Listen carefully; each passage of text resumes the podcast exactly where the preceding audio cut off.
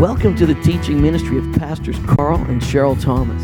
Our favorite verse is Habakkuk 2:14, "For the earth shall be filled with the knowledge of the glory of the Lord as the waters cover the sea."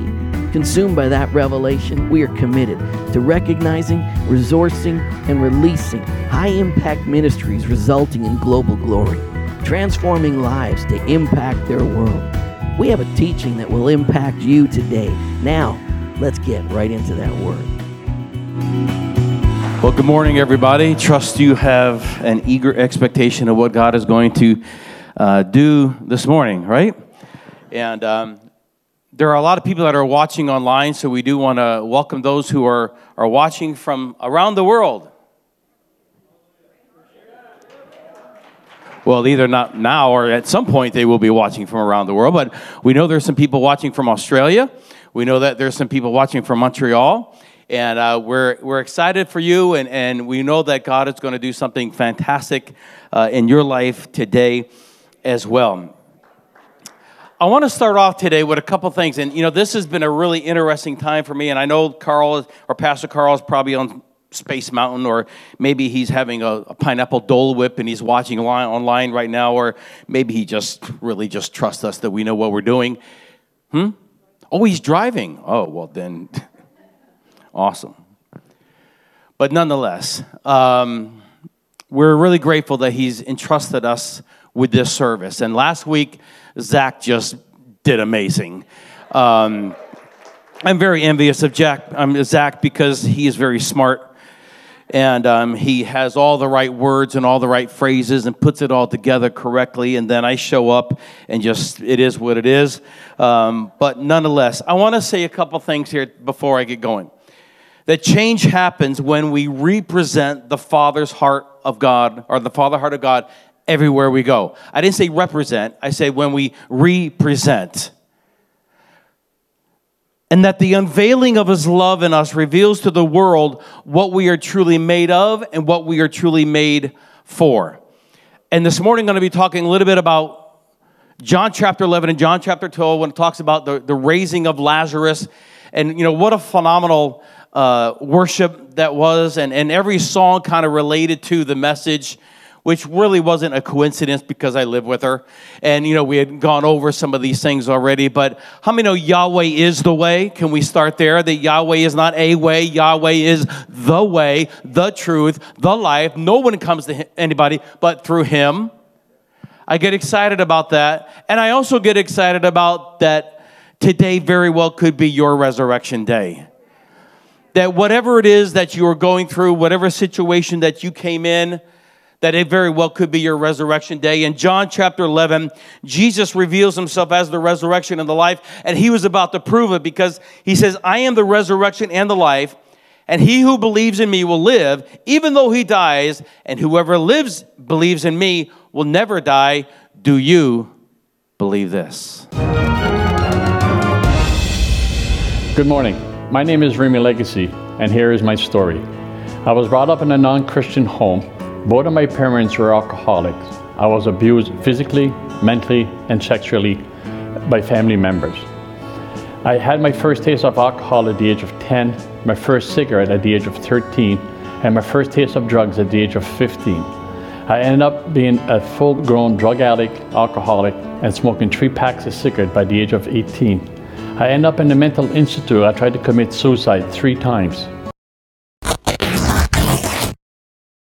I was invited to an evangelical church on Easter Sunday in 1979.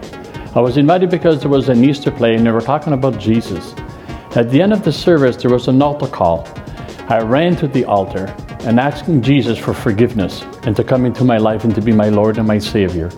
Instantly, the, the taste of alcohol, cigarette, and drugs were taken away from me instantly. And I give God all the glory and all the honor for being my Lord and my Savior. Lean over to your neighbor and tell him it ain't over. It wasn't over for Remy. It isn't over for anybody. It wasn't over for me. It wasn't over for Steve. It ain't over. Because when the resurrection shows up, he also brings life. And some of you are walking into this place here tonight, today, and you think, I don't know if I have much life left in me. It ain't over because Jesus is here. The resurrection is here. I am Yahweh. Yahweh is the way, is here. And I know it's going to be a phenomenal day for you. I can't wait. I love this whole story when it talks about the resurrection because there may come a time when you're going to have to put up or shut up, back it up or back it down. And sadly, many people have backed down. They never really took the example of Jesus when he said that I am the life, I am the way, I am the resurrection. And the only thing of significance in this story about Lazarus was that he died. Yet when Mary and Martha sent word to Jesus that Lazarus was ill, they said, Lord, the one that you love is sick. And there's really not a whole lot that we hear about um, uh, Mary and Martha. We first meet this family in Luke, and or we, we meet part of them. We hear Mary and Martha, and you're probably familiar with the story of Luke where Jesus was on his way to Jerusalem for one of the great Jewish feasts with and Martha came out to meet him with an invitation to dinner. I like that lady already. But while Martha opened up her home, it was her sister Mary who opened the heart. We all know that Jesus loved Mary, and after all, you know, you look how she worshiped, and we can understand even how uh, Jesus loved Mary by the way that she served. But here's the question what about those who, who know or don't know where they fit in the heart of God? Like Lazarus. And strangely, Luke never even mentions Mary and Martha's brother Lazarus. Perhaps he wasn't home when Martha held her dinner party. Perhaps he was away on business. Or perhaps he was just there all the time, but no one really noticed. And some people are like that, that they have perfected the art of invisibility. Experts at fading into the background, and they go out of their way not to attract attention. And when they get noticed, they feel great discomfort. I don't know if you're one of those type of people here today. And I don't have no way of knowing if everything that I just said about Lazarus was true. But scripture doesn't give any information as to who he was or what he was like, only that he lived in Bethany and he had two sisters. And we finally meet them in John chapter 11 at the invitation of a funeral. Think about this in verse chapter or, chapter uh, 11, verse 1. Listen, he says, Now a man named Lazarus was sick. He was from Bethany, and Bethany literally means the house of suffering. He was in this village of Mary and his sister Martha and Lazarus. His word actually means God helps or God is my help. So understand the foundation of the story long before we get into it, into it that Lazarus' name means God's help or God is my help, and he's in the house of suffering. How many know that's not a good place to live or start from, but nonetheless, that's where we are starting from today. Because there may be some of you who have walked in here today and you are in this situation as well. You're in the house of suffering. And you're saying, God, can you help me? Will you help me? And the answer is Yahweh is on the way. Turn over to your neighbor again and say, It ain't over.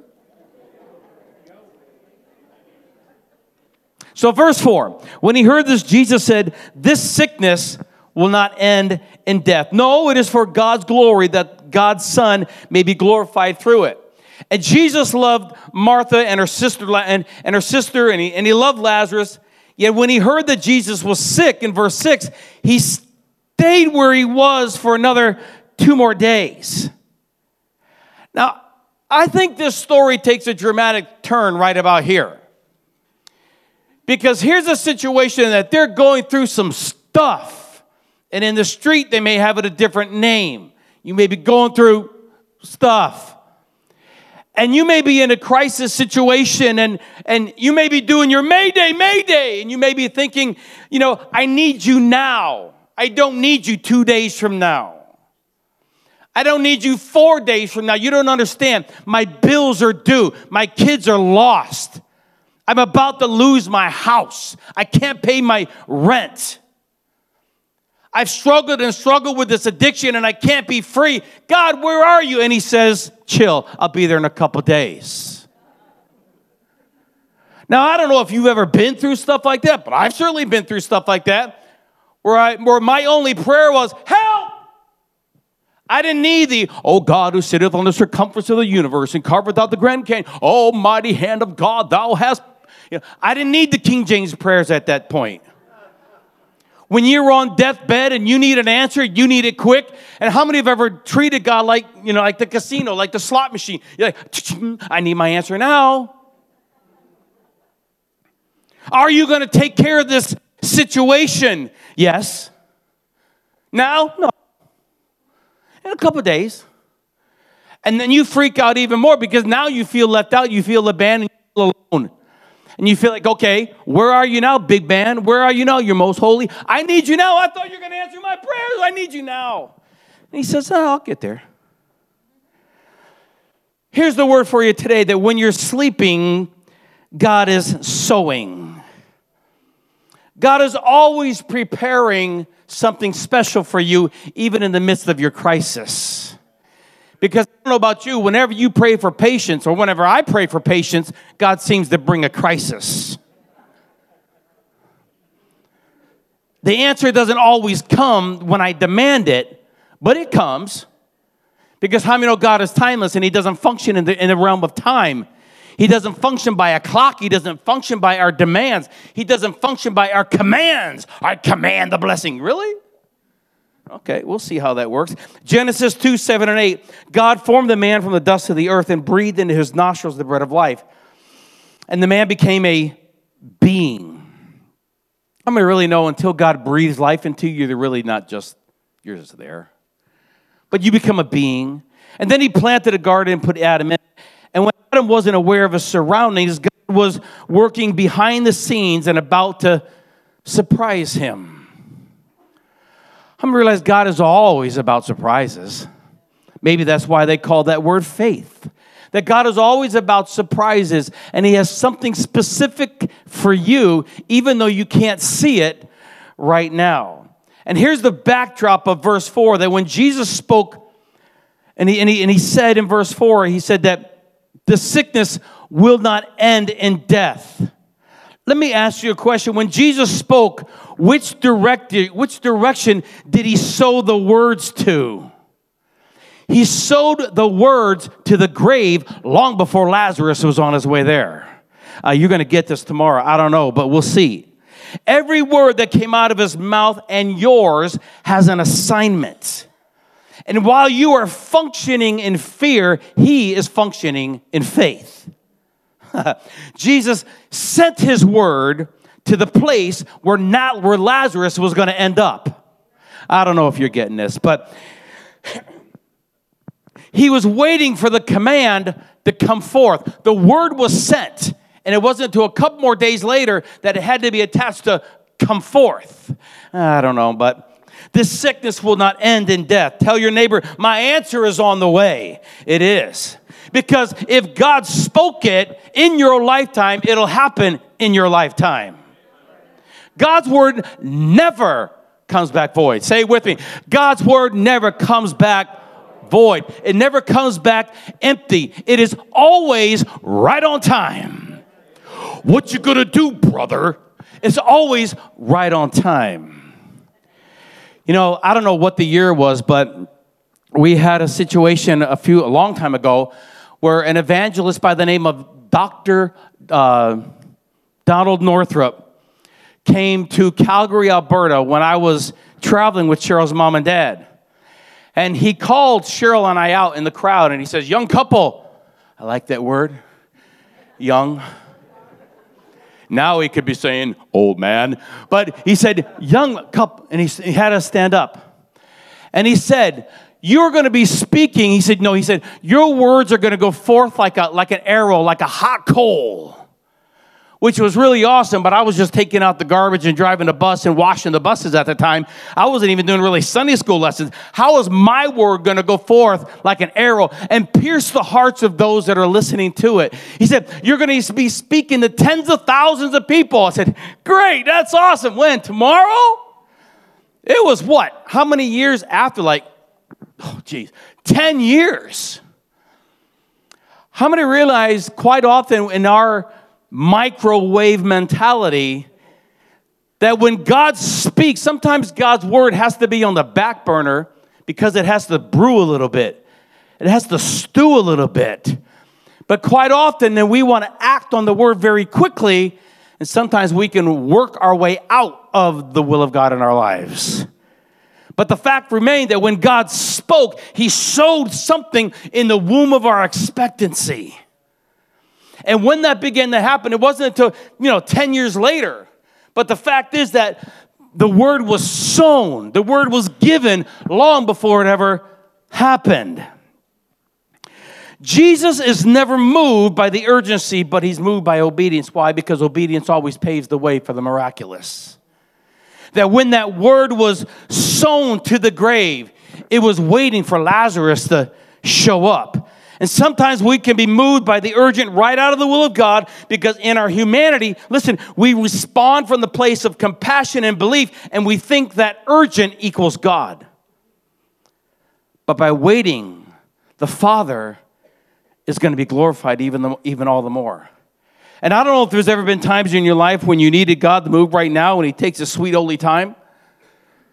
But I've had that on many, many occasions. But the word today for you is this that God's delays are not his denials. That the silence of God is, is not the absence of God. And I don't know if God was about to show up then and and, and, and teach, these, teach Mary and Martha a little bit about patience, and we talked a, bit, a little bit about that earlier. I'm like, God, give me patience and hurry. Because in the midst of your crisis, you know, you need the answers right away. Your circumstances does not dictate the outcome. When you feel there's no hope, He shows up. I mean, oh, God gives hope, not dope. Hugs, not drugs. Any questions? Steven Furtick says, You're either going to live your life defined by what you go through or by who you belong to. Hmm.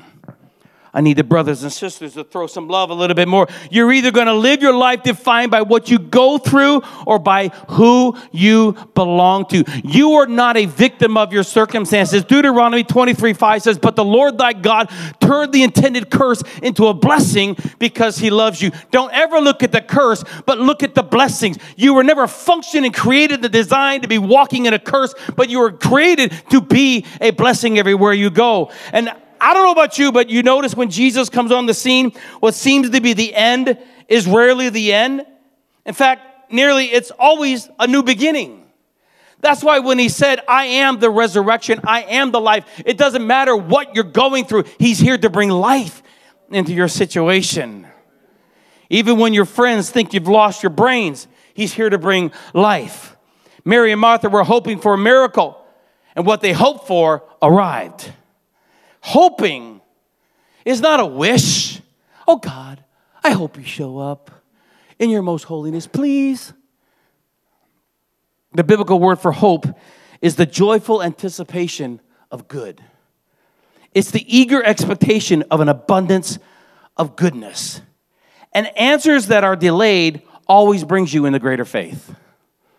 It always does. Bill Johnson says this. He says, Any area of our life for which we have no hope is under the influence of a lie. So that when the enemy comes in and he tries to steal, kill, and destroy, understand that he's just a liar. He's the author of lies, he's the finisher of lies, he's the creator of lies. Then when he tries to abort your dreams and steal your hope, understand that Jesus is the Yahweh. He is the way. He is the truth. Yahweh is the way. That's why I love that song you did. It was so awesome. I was over there going, Jesus is the way. Have you ever had people come and try to abort those dreams? Have you ever had people try to steal what you know, steal the seed that you know that God planted inside of you? You know how many the mature believers the mature believer recognizes when the seed is trying to be sown. And then you need to learn how to protect your seed.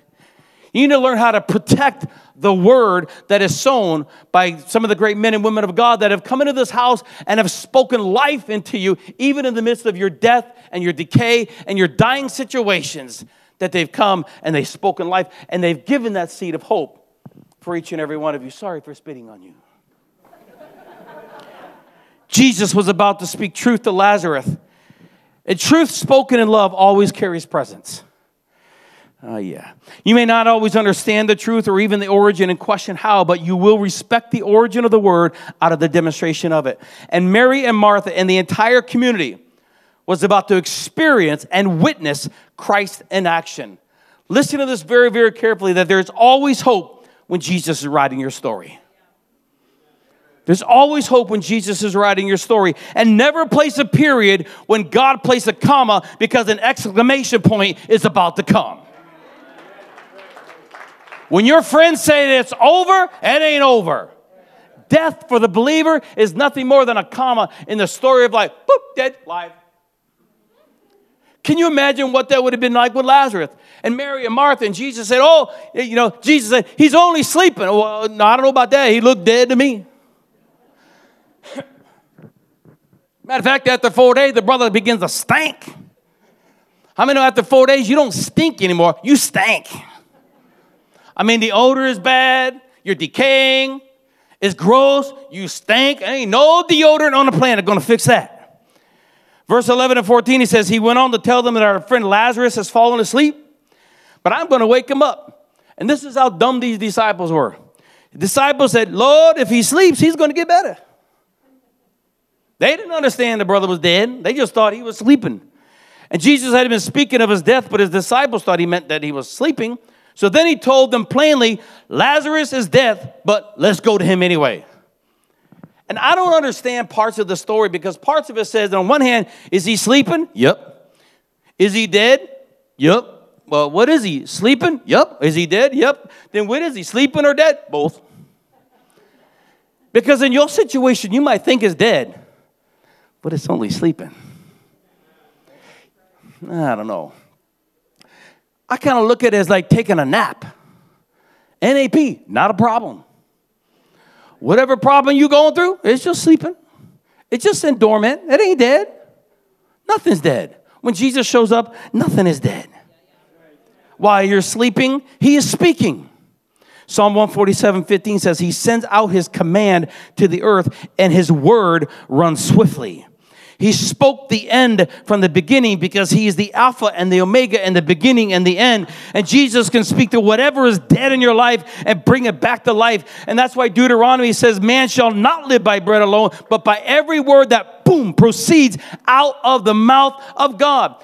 He sees the parade from the beginning to the end. He sees it from the rooftop while you're just looking at it on the sidewalk. You're looking at your life in the middle of a sidewalk. Yep, death, yep, yep, yep, death. And he's on top of the roof going, hmm, life. Sometimes you need to get into the presence of God in order to experience the presence of God. The P R the P R E S E N T S. You need to get into his presence to experience his gifts. I don't know if you'll get that tomorrow, maybe on the replay, but at some point you'll get it. The enemy always comes in the middle. That Satan's greatest opposition comes at the point of your breakthrough. That he always wants to steal, kill, and destroy everything that was planted by the Holy Spirit. Listen, guys, some of you need to stop quoting facts and start declaring truth. I don't know. Your doctor may say one thing, your friend might say another thing. And the truth says, He whom the Son says free is free indeed. And the truth says in Isaiah that by His stripes you are already healed.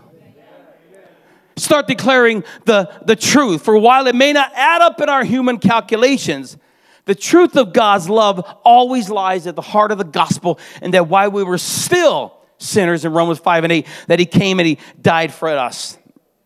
We may not always understand the math ourselves or reason out such amazing grace, but we'll simply ask our Heavenly Father, who longs to help us and find the bottom line that Jesus goes to help those who are suffering in the tomb of death and decay. I don't know, but I'm going to talk a little bit in a couple moments here about what that really means in the heart of the Father and how, how, that, how that correlates between reaching the tombs of this city. Lazarus represents all of humanity who's a portrait of the walking dead. And verse 17 says, On his arrival, Jesus found that Lazarus had already been in the tomb for four days. Ugh. Where have you laid him? Jesus said, Take me to the place where you buried him. And all tears aside, he knew that he was there for a purpose. So Jesus said, Take me to where you laid him. In other words, take me to the place where you stopped believing.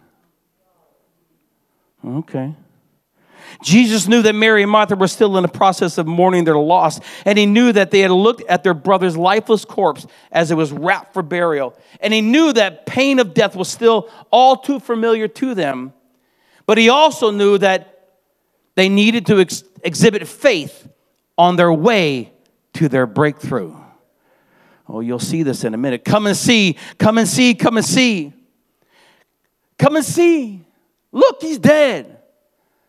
Now, the significance of Lazarus being in the tomb, some of you don't know this, but the significance of Lazarus being in the tomb for four days was not to show a lack of concern on Jesus' part, because Jewish tradition held that a person's spirit would hang around the body for three days, and after the spirit, it would leave. So, after four days, in all accounts, the dude was flat super dead. And it was about to be a ridiculous miracle because in verse 23, Jesus said, Your brother will rise again. I don't know about if you got stuff in your life that is super dead. And people that you hang around with tell you it ain't happening, it ain't gonna work, it's never gonna come to life again. You're wasting your time. Why even bother going to that church? Don't listen to that crazy Pastor Carl and that crazy Pastor Cheryl. And for God's sake, don't listen to that psycho Bob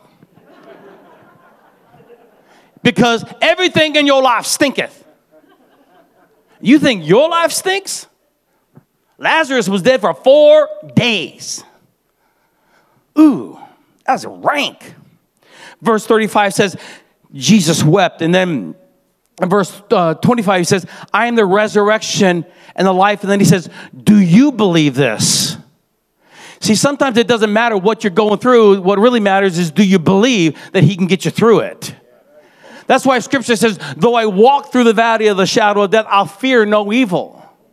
The problem is some of y'all are camped out in the valley of, oh no. You're camped out in the valley of death. And he not only weeps over the city of London like he did for Jerusalem, but he also weeps over the everyday concerns of his creation because when you mourn, he mourns. When you rejoice, he rejoices. Pope Leo said in his humanity, Jesus wept for Lazarus but in his divinity, he raised them from the dead. The sorrow, the sympathy, and, sympathy and compassion Jesus felt was for all mankind. The rage he felt was against the tyranny of death over mankind. If we become, listen, if we become too intellectual and believe only by science and not recognizing presence by faith, then we can be given a word that was supposed to bring life and completely miss the opportunity, like when Jesus said, Come forth. Because for some of you here, you're waiting for some great revelation as opposed to watching what, what God has already done in the lives of other believers in this congregation. And some of you may, may be missing your breakthrough because you're waiting for some scientific uh, confirmation when all you have to do is look at other people. But your flesh is going to kick in, and your flesh is going to say, Well, God only did it for them because He likes them and He hates you because you stink. Sometimes your entrance into a resurrection breakthrough comes by experiencing somebody else's. Questions, disappointment, sorrow, fear, they all tend to block out the bigger picture in situations like the one that we see here in Bethany. I mean, what do you do when God doesn't come through the way that we'd hoped He would? What should we feel when we when what is dearest to our hearts is suddenly snatched away? How do we come to grips with the love of God with the disappointments we face in life? But most important, in the story of Lazarus, it reveals the scandalous availability of God's love, even if we even if we'll just reach out and accept it. But we put so many filters in front of it. We really don't know what happens. Jesus loved Martha and her sister and Lazarus, and he wept with them, and he felt the hurt of their loneliness, which he was soon about to witness himself. The torn heart of God weeps and mourns over his creation. He's burdened, listen to this, he's burdened by our boredom of his blessings. Uh, that might sit a little bit later. He weeps over our lack of confidence in His Word. And I'm sure He question, or he has this question what else do I have to do for you to believe? I've showed you ridiculous, miraculous signs. We've seen them here. We've seen everything that would make the, the skeptic believe. Yet the believers have a tendency of not believing because they're like, show me more. Because our flesh, remember, was it Song of Solomon says everything under the sun is, what was it? Um, everything under the sun is something. Um, what? Vanity? No, that's not the word I want. Hmm? What? Help me, preacheress. We've seen everything under the sun. What else is new? We've seen salvations, we've seen healings.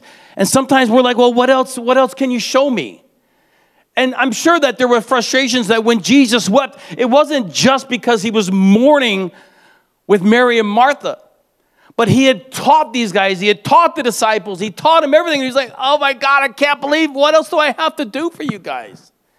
And he's weeping over the torn hearts of humanity and his creation. So we comes to the story. And he says, Father, I thank you. Everything that Jesus did, he did to bring glory to the Father. He never, for once, took everything upon himself and said, Look what I did, and look, look at all that I am. In verse 40, he says, Didn't I tell you that if you believed, that you would see the glory of God? Scripture says that my my sheep hear my voice. And if you're not hearing his voice, clean out your ears. I mean, do something. But he said, Did I not tell you that if you believe, you would see the glory of God? And if we want to see the glory of God, we must live in and from the presence of God daily. I'm sure that Mary and Martha, they did all the right things. But I don't really think that they were living from the presence of God. They might have been living from an experience. But had they been living from the presence of God, they ne- Jesus never would have told them three times in the story, if you believe. Uh, here's some questions for you to ponder for yourself. Do you involve yourself in religious practices and still find yourself pitiful, predictable, and passionless? Are you starving for that manifested glory of God and longing for signs of power in your life, but still don't see it happening? Do you find yourself working and striving and pressing and doing all the right things for all the right reasons with no results? I think I can, I think I can, I think I can, I think I can, I know I can, I know I can, I know I can. Could it be that we have sought his gifts rather than his presence? Could it be that our motives for promotion and favor with our peers have outweighed our desire to just be with him? I don't know. Could it be that we have become so accustomed to powerless lives that we have accepted blandness and mediocrity as the norm? I don't know. Could we have resolved in our hearts that the great and mighty acts and power were reserved for biblical heroes of the faith? Instead of us? I don't know. The good news is the biblical heroes of the faith were no different than you and I at all. Satan's greatest opposition of doubt comes at the point of your breakthrough in faith. Hmm. The overshadowing presence of God is what creates the miracles, and it's up to us, like Mary and Martha, to come under the canopy or the covering of His glory. And I know that you were waiting for this. So here it is. We must be a people that passionately pursue his presence rather than pampering and peddling our passive, pitiful, pathetic poison of premeditated priestly performances. If I say that real, tongue, real fast, you'll think I'm blessed. But understand what I wrote. Because I love doing stuff like this. There's a part of my brain that's a little bit weird that goes with my body. And some of you come you know, whenever I get this chance, they're like, oh, what's the paragraph with all the one letters going to be this time? But how many would agree we must be a people that passionately pursue his presence? We can start there. Rather than pampering and peddling our passive, uh, pitiful, pathetic poison of premeditated priestly performances. because we need to get out of the religious routine. The ruts that the religious routine put us in because, I mean, the very moment that we start thinking that we got it all together, God just has a way of changing things. The very moment that we think that we got it together, we soon find ourselves that we have a timeshare in a tomb. And then you wonder, why is it so dark? Why is there no light here? Because we've relied on our own practices, we've relied on our own abilities, we've relied on our own talents, and we don't need God anymore. Oh, yeah, okay. If I was in a black church, they'd be shouting me down. but we in a white church. The glory of God needs the presence of God in order, in order to be manifested. The glory of what? The open manifestation of his attributes and his nature. It is the exposure of his character and his power. It is the handiwork of God before your very eyes that the presence of God is the conduit through which the glory comes. You'll catch this that God's glory needs a conductor in order for it to flow out. The presence of God releases the realm of miracles. Have you ever heard somebody say, Well, they're in their glory? You may be a great bowler, they're in their glory. You may be a good football player, you're in their glory. You may be a great accountant, you're in, their, you're in the glory. But when you're in the glory, there's a presence that comes along with that when God's presence, when his manifested presence shows up, then he begins functioning out of the glory. See, Lazarus didn't need a funeral director. He needed, he needed, he needed someone with hope. He needed somebody with an answer. He needed someone that was going to be the resurrection and the life. He didn't need anybody else to tell him he was dead. He already knew that. And the word for you today is this you don't need anybody else telling you you're dead. You need someone to come up to you and tell you that you're alive. I tell you what, when I walk up and down the streets, even now, there's a bunch of crazy, dead, and decaying people walking around. They don't need anybody to tell them they're dead. They need you and I to bring life to them, to bring hope to them, to bring resurrection to them. Matthew 5 and 16 says, Let our light so shine before men that they may see our good deeds and praise the Father that's in heaven. Psalm 34 and 8 Taste and see that the Lord is good. Blessed is he who takes refuge in him. This should be our declaration today as we begin slowly to wrap this up. That if you want a taste of God from the pitcher of life, then come drink my glass. Let that be your declaration to everybody. If you want a taste of God from the pitcher of life, then come and drink my glass. When we pour our lives to others, they will drink of us, but taste of Him. Mm-hmm. So, what do people taste like when they drink of you? If you were told to let your light shine before men, would they be blind? I don't know, just a thought. So, verse 39, he says, to roll away the stone. Now, watch this. This gets really interesting from this point moving forward. He says, to roll away the stone. That stone represents the blocks that we put up the coverings, us hiding out in the darkness. The Greek word is lithos, and it means tablet. Check this out. This is cool. This is what happens when you study. It's the same word in Leviticus and Exodus where God engraved the commandments on, where He engraved the law, the Ten Commandments. Because it's one thing to weep and go to the tomb, it's another thing to remove the very thing that keeps you locked up. And the law keeps you from accessing the tomb, and what religious rituals prevent you from going to the tombs of this city. What religious rituals prevent you from going to the tombs of the city? What precious pride prohibits you from going? There were Levitical laws in place for the conduct of the priest.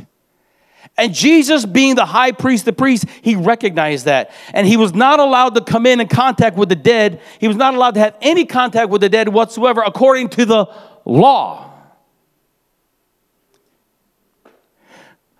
But he may not be able to touch according to Leviticus, what was dead. But how many know he was a fulfillment of the law, and it never said that he couldn't speak. It said he couldn't go there, but it never said he couldn't speak. So the law said it's over, but it can't replace grace. When grace shows up in your decay, life shows up as well. And so when he said, roll away the stone, he revealed the law. He pulled that thing away. John 10 10 says, Jesus comes to give life and to give it more abundantly. And the reason some people feel that their life stinks is because of the blocks, the barriers that they have erected or entombed themselves to hold back the love of God. And, the, and, and even when Jesus is constantly knocking at the door. So, my prayer is, Lord, help them to remove the self limiting beliefs and behaviors, all the hurts, all the habits, and all the hang ups. And Jesus, therefore, Jesus told them to roll away the stone. Now, this is interesting, the word them, because at the time there's only Mary and Martha there. How are these two women going to roll away that stone?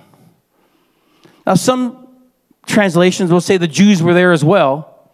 But he said, You need to roll away the stone. And with that statement, Mary and Martha had to have the faith to look beyond their problem, to look toward a slim possibility, and also practice obedience because they've given Jesus access to the very thing that was causing them pain. Oh. And here's the cool part Lazarus, come forth. Now, I don't know if he sounded like Charlton Heston. He could have said, Lazarus, get out of your bed, you lazy bum. But the point is, he said, Lazarus, come forth. And this is something that I kind of wrestled with a little bit because then it said he waited. Jesus' word will never violate free will. Hmm. If he was the embodiment of the resurrection, then just his presence alone in front of the tomb could have brought Lazarus back to life. But when he said, Come forth, he was waiting for Lazarus to make a decision. Remember before, I've always said decisions determine the direction of your destiny. And if that's true, then delayed decisions also determine the direction of your destiny. You see, the spoken word was already sent back in verse 4. You're going to get this tomorrow, and your shout is going to give birth to shout the spoken word was already released in the grave in verse 4 when he said he's only sleeping, he's not going to die.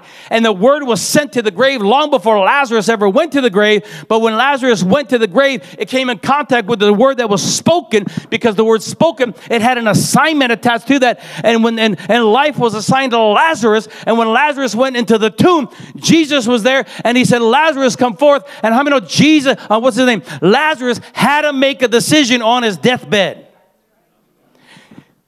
Lazarus was alive.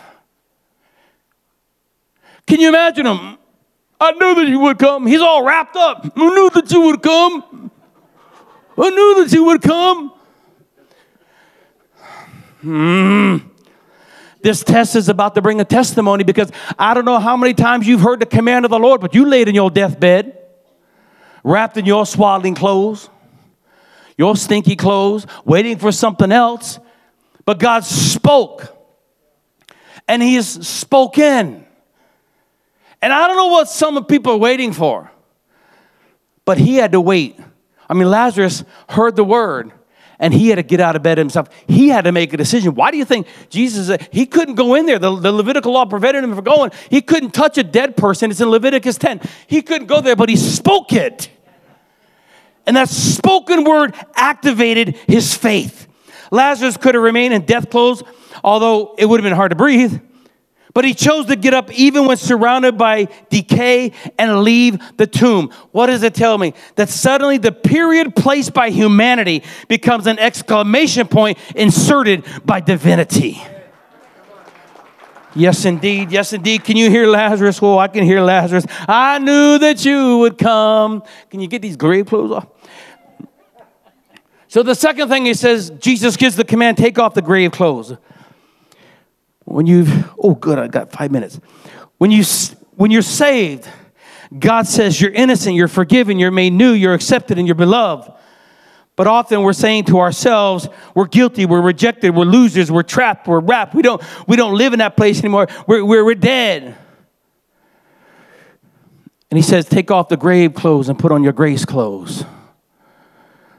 And what's interesting in this story is that when you're sleeping, God is still sending.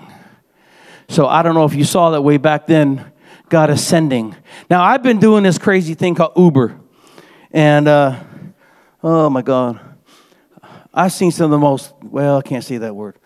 I've seen some of the most interesting people after midnight. Because from six to nine, they're in this thing called pre, pre, pre party. And then from nine to 12, they're a little goofy. But after midnight, that's when all the weird people come up out of their graves. The girls had no filters. The boys are loud and obnoxious. I did say one thing. I had four loud Western guys, big, strong guys, and they were loud and obnoxious in my Lexus, and I didn't like that because my, I have a sexy Lexi. It doesn't loud, it doesn't like being loud. These people are like, "Can you play your loud music? Play, give me." I've learned one thing: never give a drunk Western kid, you know, my my what do you call it, my audio cable thing, because they'll put some nasty stuff on there. I'm like, man, I hadn't even heard this kind of stuff before, and they're like, "Yeah, Amazing Grace," you know, and it's really kind of weird.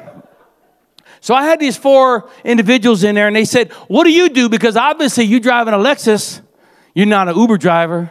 I said, Oh, I work for the London Police Department. I don't know. I was like, God, give me something.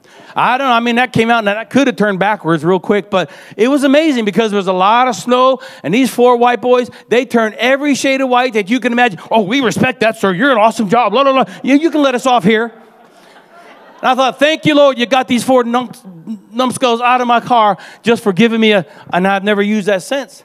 But here's the thing when I'm driving this Uber thing, I, I'm I don't know if I should say this, but I'll say it. There's some hurting people, man. There's some crazy hurting people. There's some crazy, there's some, there's some gals out there. I'll just, I'll paraphrase it this way because, and, and make this as G as I can. There's some girls out there that'll do everything and anything just for acceptance everything and anything just for, and they tell me, I'm like, what is this, like the mobile confession booth after midnight? And I was, I'm driving these people and I'm praying for these people. And some people I can give them the cards to the church. Other times, you know, they'll say, hey, what is your, what is your opinion? One girl was all upset that her dad was all up in her grill about something. And she made the mistake of saying, what, what is your opinion? I said, have you ever given any thought to the fact that you are his only daughter going to Western? the party animal place of the planet, and you're his only daughter, and you're all worried about how, how your, the cuff on your hem is, and he's worried about you. Have you ever thought that your daddy just loves you? Because I only got one girl. I got four crazy guys and one girl. And I made a mistake when she went off the Reading. One of her little friends came in, and I, and I just said, Hey, don't stay, stay away from my daughter. And oh boy, that was a bad thing. But I said, Have you ever thought that your dad just loves you? No, I never really thought about that. Some other girls are out there and they're doing all kind of crazy stuff, and I and I just said, Man, one, one girl in particular picked her up at Fanshawe, and she says, she says, I was at Jackson. I don't even know how I got here. Really? She said, How did I get here? I said, Heck if I know, I'm just here to pick you up. To take you somewhere else. she said, I don't know how I got here. And I told her, I said, you know what? I said, You're a, you're a fine cuisine handcrafted by the master chef, Jesus himself. You're not a buffet for somebody to pick up what they want and, and get rid of you like a cold piece of pizza. I said, You got value that you don't even know. Thank you very much, sir. How many life and death are in the power of the tongue? And sometimes you have to sow seeds of righteousness and life and love to people who are waddling in their own tombs of decay and denial. And so, because of that, I don't know, I don't know what this is going to look like, but I had this crazy idea in the summer, and I don't, I haven't really run this by anybody, but I had this crazy idea of, you know, LOL, love on London, it's not a laughing matter. And I don't know if that means, you know, like when I was out, excuse me, the other night, and I just, I mean, there's a bunch of homeless people all over the place, and there's some legitimate homeless people. And I tell you what, I'd much rather be, be burned and, and, and, and remain soft than, you know, than just be hard and cold. And, and I saw people out there just under blankets. It was freezing the other night, and I couldn't stop. I was on a, you know, taking people somewhere. But I thought, man, I got to do something. And I don't know what that something looks like because I don't think the answer is just a hot dog. But I think the answer is just simply, we love you. Can you imagine what that would be like in the city if all you ever did is give somebody a hug and say, I love you? They're not going to punch you out. Some of you are so, you're so yeah, afraid of everything, stuck in the mud. You're afraid. But Jesus is going to call you to the tombs of the city. Because the heart of the Father is for all of humanity, not just for Martha and Mary. And I'm almost done, and Cheryl's giving me that. The last thing is he says to let him go. John 11, verse 45 says, Therefore, many of the Jews who had come to visit, you guys can come up. Therefore, many of the Jews who had come to visit Mary had seen what Jesus did, and they put their faith in him. Some of them, some of them didn't. And it's a long accepted theory that the resurrection of Lazarus was a foreshadowing of Christ's own resurrection. And such a claim could be substantiated by the fact that immediately after the miracle, people headed to the Pharisees and brought about a plot to kill Jesus. You would think that after the raising of the dead, that everybody was like, okay, I believe now. But some of them went back to the Pharisees. Some of them went back to their own tomb. And are we all that different now that when God reveals himself to us that we take it in, but we go back to our old ways and back to our own thing, back to our own tomb, time and time again. Faith is our heart's response to the claims of Jesus, and we are putting our trust in the revelation of his nature. Today, today may be, it may be your second day. It may be your fourth day. You may be walking in this place, you stink. It may be your second day. It may be your first day on the way to the fourth day. Whatever the case is, the point is that there's no tomb too dark, too deep, or too wide, or too smelly that God can't invade and take you out of. That's it. It's the torn heart of God for all humanity that compels him to go to the tombs of this city and there are way too many people lying on the bed of ignorance in the tomb of denial that say that there's no Christ, and it, but it's up to us to be tomb invaders. The exciting thing about this story is it doesn't end in chapter 11. The good part of it is in chapter 12. Because it says, as a result of the spoken word, listen, as the result of the spoken word in verse 4, when he said Lazarus is just sleeping, and the obedience of Lazarus when Jesus said, Lazarus, come forth. And he gets up. John chapter 12 and 11 says, For on account of him, many of the Jews were going over to Jesus and putting their faith in him. Now, I don't want to read into this any more than what it was, but had Jesus not responded to the command, I don't think there would have been a whole lot of people giving their life to Jesus. Because in verse 19 it says, This is so cool. So the Pharisees said to one another, See, this is getting us nowhere. Look how the whole world has gone after him.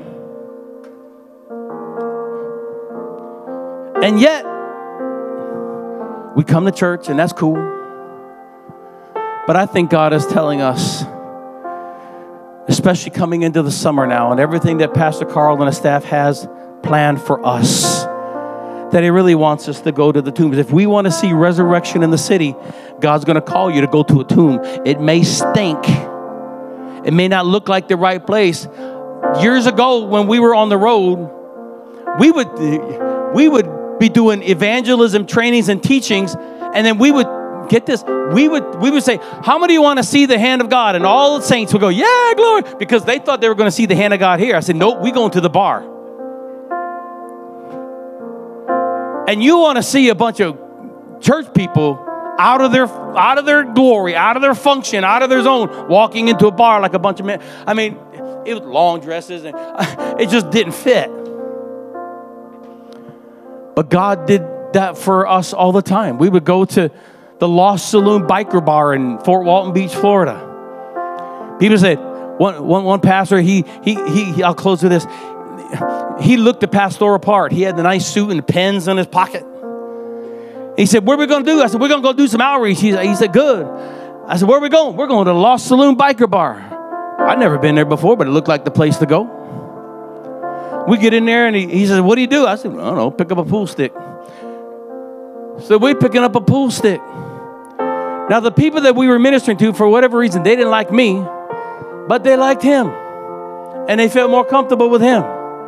The cool thing about it is he began to minister to the, all, so many of the people in that Lost Saloon Biker Bar. That was the tomb of the city. There was a lot of hurting people there. One of the guys came up to me and he said, Hey, what do you do for a living? I said, You wouldn't believe me if I told you.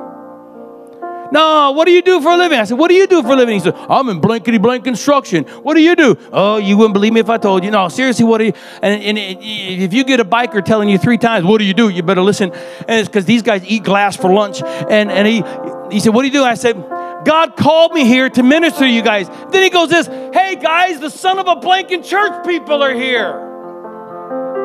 They didn't hit us with bottles. They didn't hit us with pool sticks. They came around and embraced us as if we were their own.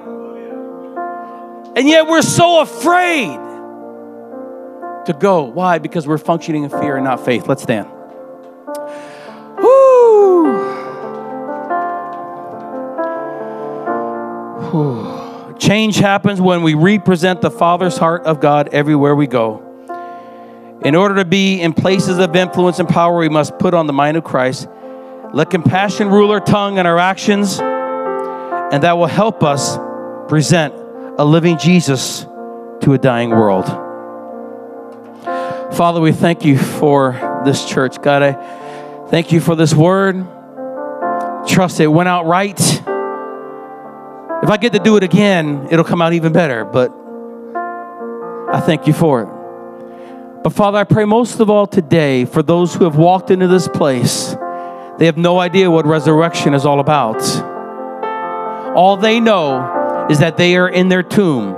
All they know is that it's sealed. All they know that it's dark. It's dark. Because there's nothing worse than seeing somebody who thinks that they're spiritually alive when they're actually dead and dying on the inside. Father, I pray in Jesus' name on your word, Lazarus come forth, impact come forth, London come forth. And Lord God, that you have spoken life and freedom into many of these people here today. Maybe last week when Zach was preaching, maybe the week before when Pastor Carl was there, maybe when Cheryl was coming. But Lord God, I'm standing right here today as the oracle of God and just declaring in Jesus' name, let that word come forth that was planted and sown in the seed and in the womb of their expectancy today. You're here today and you've never publicly surrendered your life to Jesus Christ here today, I'm asking you to come out of your tomb. I'm asking you to get off your bed. And you might be you might be alive and, and, and you still might have your grave clothes on. Don't worry about that. Somebody will take those off. That's the exciting thing about the story is because when you come out of your tomb, you're not alone. You got a community of believers that love the silly out of you and they're going to take they're going to help you take those grave clothes off. Some of you still might have a few remnants left on but that's okay. If you ask for help we'll help you take it off. If you're here today you've never given your life to christ. Oh you may have given your life to a situation. You may have given your life to an experience but you've really never had that intimate personal relationship where with jesus was like Mary and Martha and Lazarus. And he said, The people that you love are sick. Can I tell you today that there's nothing you've ever done or ever will do that'll ever change God's love for you? Because he loves you enough to foresee what happened in Lazarus as the thing that took him to the grave, to the cross. On a count of three, you say, Bobby, you got to be the weirdest freak I've ever seen all day today, but something about you, what you said is ringing true in my spirit. I definitely need Jesus to become a reality in my life. On the count of three, I just want you to slip up your hand, and then somebody will come around and pray for you and, and love on you. Some of you just need somebody to love on you. That's all you need. On the count of three, if that's you, one, two, three. Anybody? You say, I desperately need Jesus to invade the tomb of my life, just slip up your hand, one in the back, and say, Pray for me, Bobby. Just pray for me. Let us not be so prideful. I see your hand. Let us not be so prideful that we can't accept prayer. I see your hand back there, too. Father, we love you. We embrace you. We thank you for what you've done. In Jesus' name, God, I just speak resurrection for everyone here today. For the three or four that raised their hand to to publicly acknowledge you as their Lord and Savior. But the rest of us, I pray, God, that you would just, that we would roll away the stone ourselves and say, God, I let you in. I let you in. I'm going to ask the prayer team, the elders, to come forward if you don't mind, please. For those of you who have raised your hand, we'd love to pray for you. But if there's anybody that is around you, if you saw their hands go up, please go to them and just love on them a little bit. Love on them a little bit. But if you need prayer for whatever it is, we got some folks that definitely know what they're doing. And they're definitely going to usher you in to the throne of grace here today. In Jesus' name. If you need prayer, feel free to come on up. If not, I release you to the tombs of the city. Go and show the love of grace, the love of the Father. Show an answer, be an answer. In Jesus' name, amen. God bless you.